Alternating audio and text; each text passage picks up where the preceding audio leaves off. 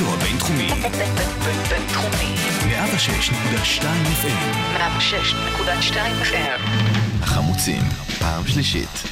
המערכת הפוליטית על ספת הפסיכולוג. עם הפרופסור בועז בן דוד והפרופסור גלעד הירשברגר. אז שלום, אנחנו החמוצים בחלק השלישי והאחרון של התוכנית. פרופסור בועז בן דוד זה אני, אה, פסיכולוג קוגניטיבי. רק בבית- בחלק, רק בחלק האחרון?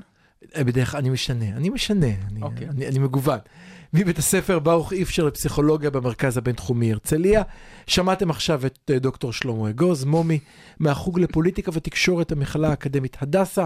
גלעד הירשברגר מבלה ואנחנו בלעדיו. רבים בעונה שלישית בה אנחנו מנתחים את מערכת בחירות 2020 מועד ג' מזוויות פסיכולוגיות. עכשיו הוספנו קצת רעיונות של מדע המדינה ותקשורת. מקטרים ורבים. תמצאו אותנו בפודקאסט, מי שהחמיץ את שני הקטעים הראשונים, חבל, אתם לא יודעים מה החמצתם.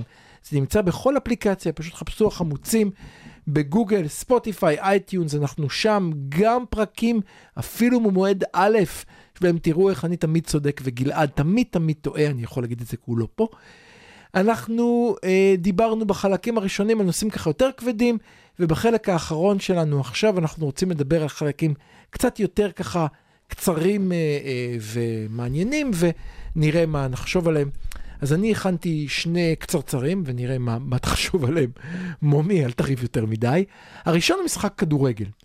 אה, יש טענה מאוד מעניינת, שמובלת דרך אגב על ידי אחד מאנשי הסגל כאן בבית הספר לתקשורת תקשורת במרכז הבינתחומי, שספורט, או תוצאות ספורט, או תחרויות ספורט, יש בהם לא רק שהקהל שלהם מייצג עמדות פוליטיות, אלא שגם התוצאות שלהם ומה שקורה סביבם, יש בו, לא הייתי אומר כוח ניבוי, אבל כוח לשקף סיטואציה חברתית. זו טענתו. המשחק אתמול היה משחק רב יצרים, מי שפספס, אתמול הפועל תל אביב, שבאופן משעשע נחשבת מייצגת ישראל הראשונה. כמי שהיה מנוי, אני יכול להגיד לכם שהקהל שם לאו דווקא תמיד מייצג את מה שהיה אולי נקרא כישראל הראשונה. לעומת בית"ר אה, ירושלים, שמייצגת בצורה לפחות מטאפורית את ישראל השנייה, אף על פי שאחד האוהדים שלה הוא כמובן אה, סולן הדג נחש, שלא לא חשוד בשום דבר אחר.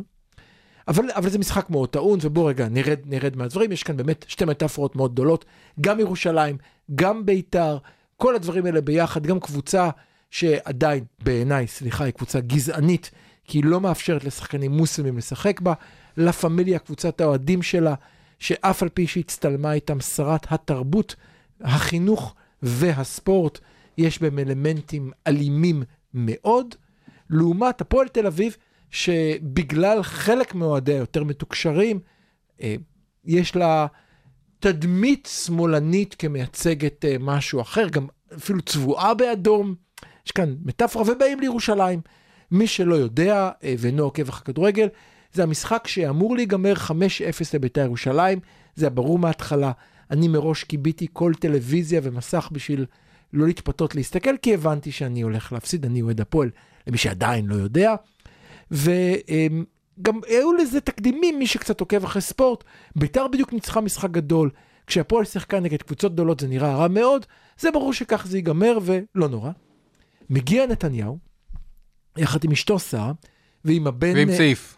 עם צעיף, נכון, ולא עם יאיר, עם מי הוא בא, אתה שמת לב? עם אבנר? עם אבנר. מאז ש... אתה יודע הרי מי הקים את אבנר לתחייה וחזרה? דווקא אותו אחד שעקב אחריו. אותו אחד שצילם אותו ועקב אחריו, הגיעו למשפט. בעקבות המשפט פתאום אבנר היה צריך להעיד, וכך יצא... במ- ברק כהן. ברק כהן, תודה. וכך ברק כהן בעצם החזיר אותו למודעות, ועכשיו הוא לא יכול הרי להסתובב עם יאיר בציבור. בטח לא אחרי שסגרו את כל מועדוני החשפנות, בכל זאת יאיר עכשיו. אני לא חושב שהוא הלך איתו למועדוני חשפנות קודם גם. לא, חלילה, חלילה, אני לא רמזתי את זה.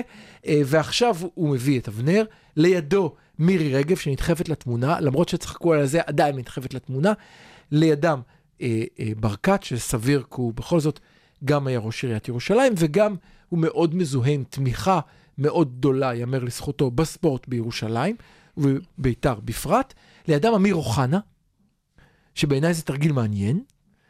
כמו שאתה יודע, קהל כדורגל אינו במיוחד, איך נגיד את זה, בעדינות סובלני כלפי נטיות מיניות שונות, להביא אותו למגרש כדורגל עם צעיף בית"ר, זה דרך מאוד מעניינת. אני חושב שזה פונה יותר לקהילה הלהט"בית ופחות לאוהדי בית"ר. כן, כן, אבל... יש לכם מקום. כן, אין בעיה, אני, אני אזרום איתך אפילו, אני חשבתי הפוך, לגרום אותו, אבל בסדר. יושבים להם בקהל, ינון מגל מגיע גם, וכל אותה חבורה שהסתבכה עם... מנגני הגיטרה. איך לא דיברנו על מנגני הגיטרה? יו, תראה, נגמר הזמן, לא דיברנו על מנגני הגיטרה. נכון. הגיעו, אה, אבל לא ישבו ליד נתניהו בכוונה והצטלמו לפני.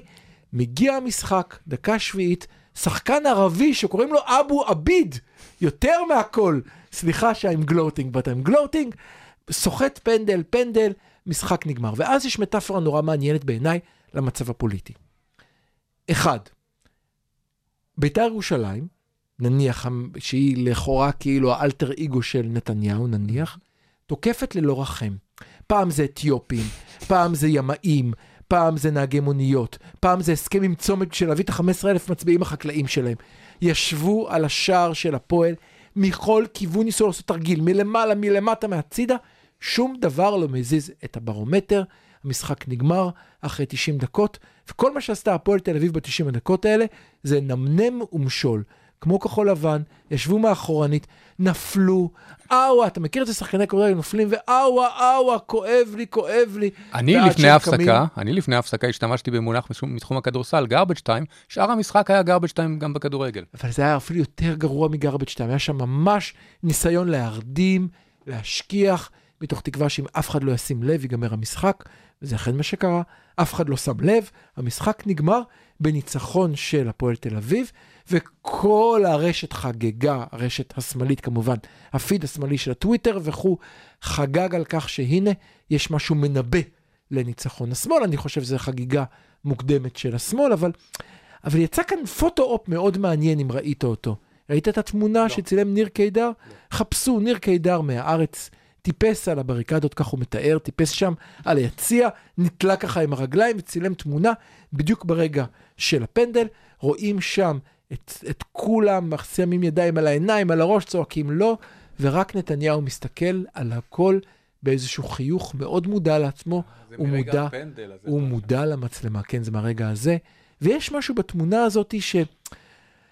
אני מרגיש איכשהו, למרות שאני אני לא, לא, אולי לא יפה לשקוע כאן במטאפורות, אבל יש כאן משהו שאיכשהו מבטא את הרגע. כולם מתייאשים, קופצים, ואיכשהו נתניהו עומד שם, מסתכל קדימה ו, וממשיך לנסות לתקוף.